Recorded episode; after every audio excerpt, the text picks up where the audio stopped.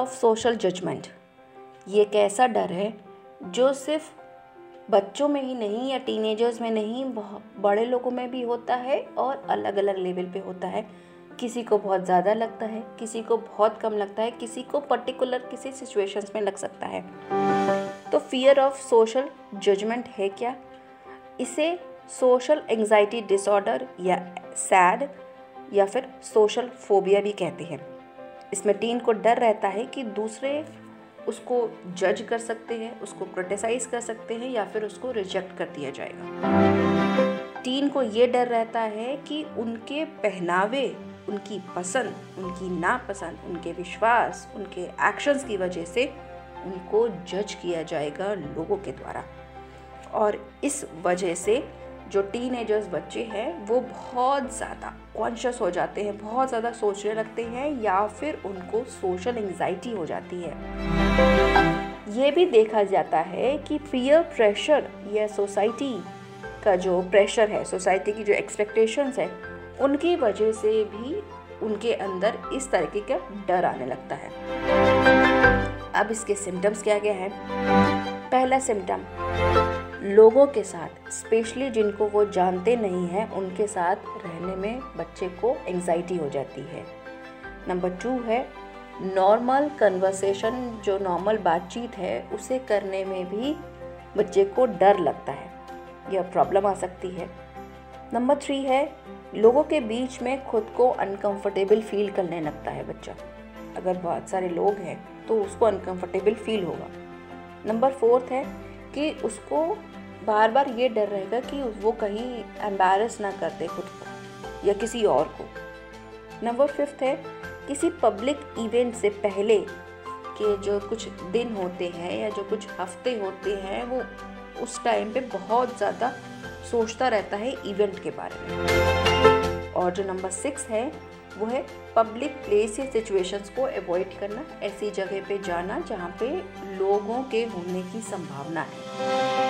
Number seventh, नए दोस्त बनाना या नए रिलेशनशिप्स को बनाना या उसे मेंटेन करके रखने में भी उसको प्रॉब्लम होती है। नंबर एट, उसको स्वेटिंग हो सकती है, बहुत कांपने लग सकता है हर्ट बीट बहुत तेज हो सकती है। किसी सिचुएशन सोशल सिचुएशन में अगर वो है तो उसको पेट दर्द हो सकता है नोज़िया कन्फ्यूज़न मसल टेंशन महसूस कर सकता है। तो ये जित, बहुत सारे सिम्टम्स हैं जो टीनेजर्स को ऐसे सिचुएशन में जाने पे हो सकते हैं या इस डर में हो सकते हैं। अब देखते हैं इसके कॉज क्या क्या है। सबसे पहला कॉज है जेनेटिक्स एंड टेम्परामेंट मतलब बच्चे के जीन्स में ही ये डर है क्योंकि हो सकता है घर में किसी और को भी इस तरीके का डर हो।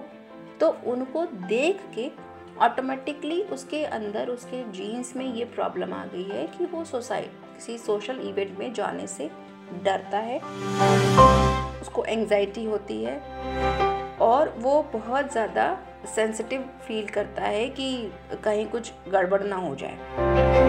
नंबर टू आता है past experience past experience negative में कुछ ऐसा हुआ, उसको बुली किया गया, उसको कहीं पे रिजेक्ट किया गया, उसने कहीं एम्बेरसमेंट फील की सोशल सोशल सिचुएशन में, या फिर किसी उसके करीबी की डेथ हो गई। अगर वो इस तरीके का उसने एक्सपीरियंस कुछ किया है तो उसको जो सोशल इवेंट है, उसमें जाने में उसको एंजाइटी होने लगती है, या सोशल सिचुएशन में जाने में उसको एंजाइटी या स्ट्रेस होने लगता है।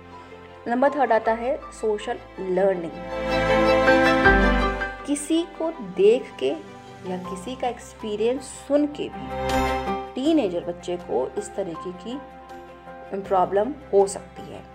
अगर उसने सुना और जिस जो बता रहा है उसने बहुत इलेबोरेट तरीके से बताया और उसको देख के ही और उसकी बातों को इमेजिन करके ही उसको अब डर लगने लगा बच्चे को। नंबर फोर्थ आता है परफेक्शनिज्म कभी कभी ज़्यादा आप इतना सोचते हैं कि हाँ मैं बिल्कुल परफेक्ट काम करूँगा या खुद से आप अनरियलिस्टिक स्टैंडर्ड बना के चलते हैं अपने लिए ही और फिर सोचते हैं कि अगर आप पूरा नहीं कर पाए तो आप दूसरों के सामने बहुत लो फील करेंगे। तो ये भी एक प्रॉब्लम है जिसकी वजह से ये फियर आ जाता है। कि आप वो जो स्टैंडर्ड आपने खुद के बारे में सेट किया है, जो अनरियलिस्टिक स्टैंडर्ड सेट किया है, आप उसको मैच नहीं कर पाएँगे।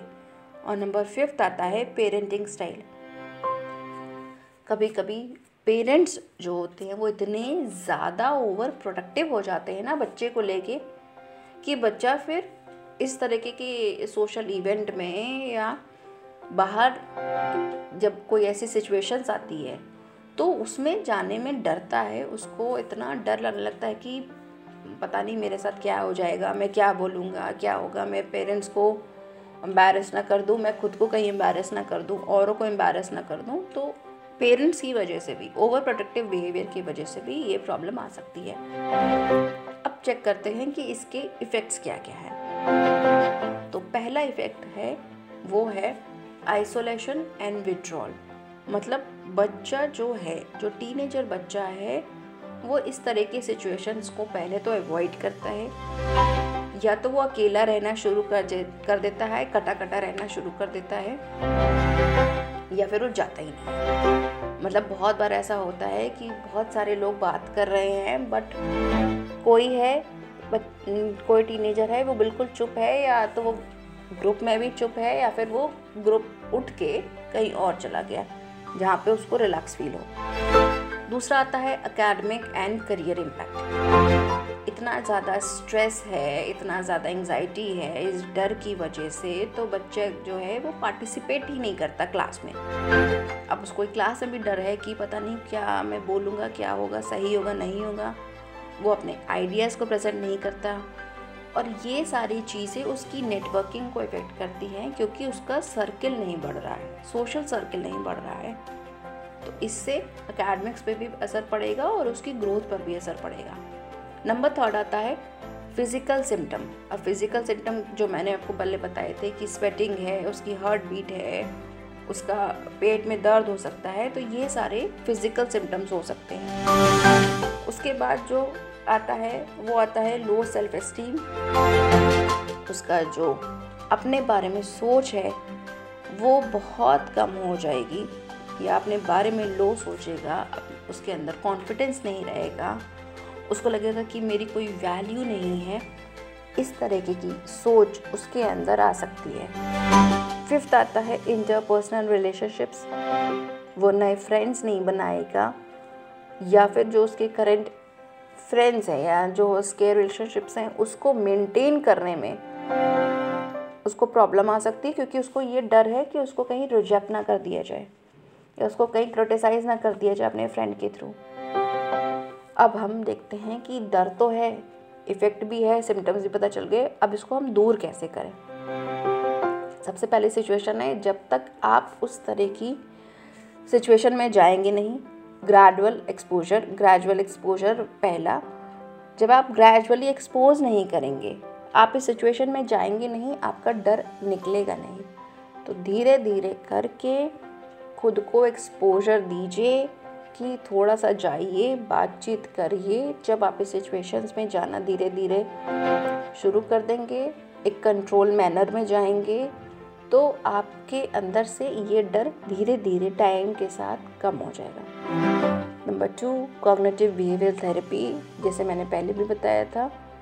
इसमें क्या है, हम बच्चे की इस तरह की सिचुएशन में जाने का जो डर है, उसकी सोच और उसके विश्वास पे जो, क्यों उसको इतना विश्वास है कि ख़राब हो जाएगा, गलत हो जाएगा एम्बेरस कर देगा। इस तरीके के जो नेगेटिव थॉट्स हैं, उसको पॉजिटिव में कन्वर्ट करते हैं, सही थॉट्स में कन्वर्ट करते हैं, ताकि वो सही एक्शन ले। ऐसा ज़रूरी नहीं है कि अगर कुछ हुआ है तो पहली बार तो वो दोबारा भी हो। इस तरह से हम उसको पॉजिटिवली उसको बताते हैं कि इसके पॉजिटिव क्या क्या एस्पेक्ट्स हो सकते हैं और उसकी क्या क्या सिचुएशंस में उसके साथ क्या क्या पॉजिटिव चीज़ें हो सकती हैं। वो कैसे अपने अंदर पॉजिटिविटी बढ़ाए।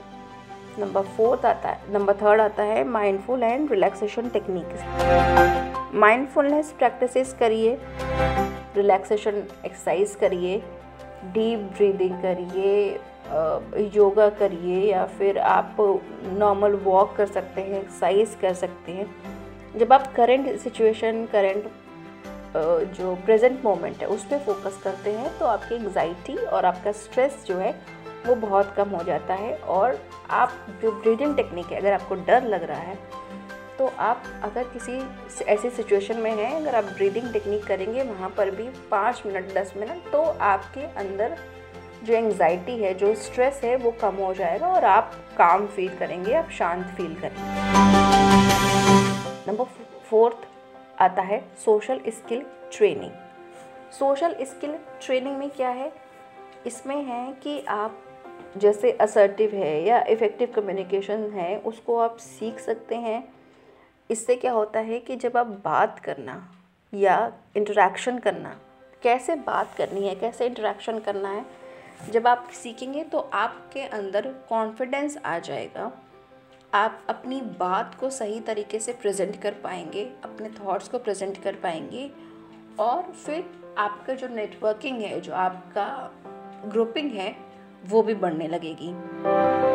फिफ्थ है पॉजिटिव सेल्फ टॉक अपने बारे में अच्छा सोचिए अच्छा बोलिए पॉजिटिव अफॉर्मेशंस अपने लिए बोलिए कि मैं ये कर सकती हूँ या मुझे ये करना आता है। जब आप इस तरीके से अपने लिए पॉजिटिव बोलेंगे, अपने आप को अप्रेस करेंगे, उससे क्या होगा? जो आपके अंदर की नेगेटिविटी है, वो धीरे धीरे करके कम होनी शुरू हो जाएगी।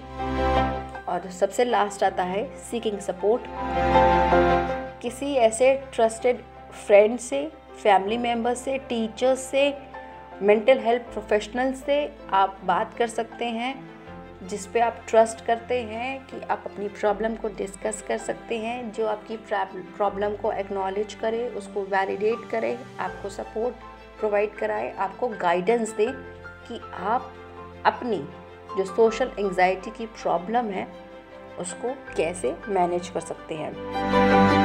क्योंकि ये टीनेजर को समझना ये बहुत ज़रूरी है कि अगर उसको प्रॉब्लम है तो उसके पास बहुत सारे लोग हैं उसको हेल्प करने के लिए उसको गाइड करने के लिए और वो इस सिचुएशंस में अकेला नहीं है। तो ये था आज का टॉपिक आपको कैसा लगा? मुझे कमेंट सेक्शन में ज़रूर बताइएगा। मैं कमेंट सेक्शन में हम्म, आपको ज़रूर रिप्लाई दूँगी आपके कमेंट्स का। एंड आप मुझे फेसबुक इंस्टा या यूट्यूब पे भी फॉलो कर सकते हैं। मेरा हैंडल है रुचा गोयल कटियार आप मेरे व्हाट्सएप कम्युनिटी को ज्वाइन कर सकते हैं। आप मेरे फेसबुक के प्राइवेट ग्रुप को ज्वाइन कर सकते हैं। तो मिलते हैं अगले टॉपिक पे एक नए डर के साथ। तब तक के लिए take care bye happy parenting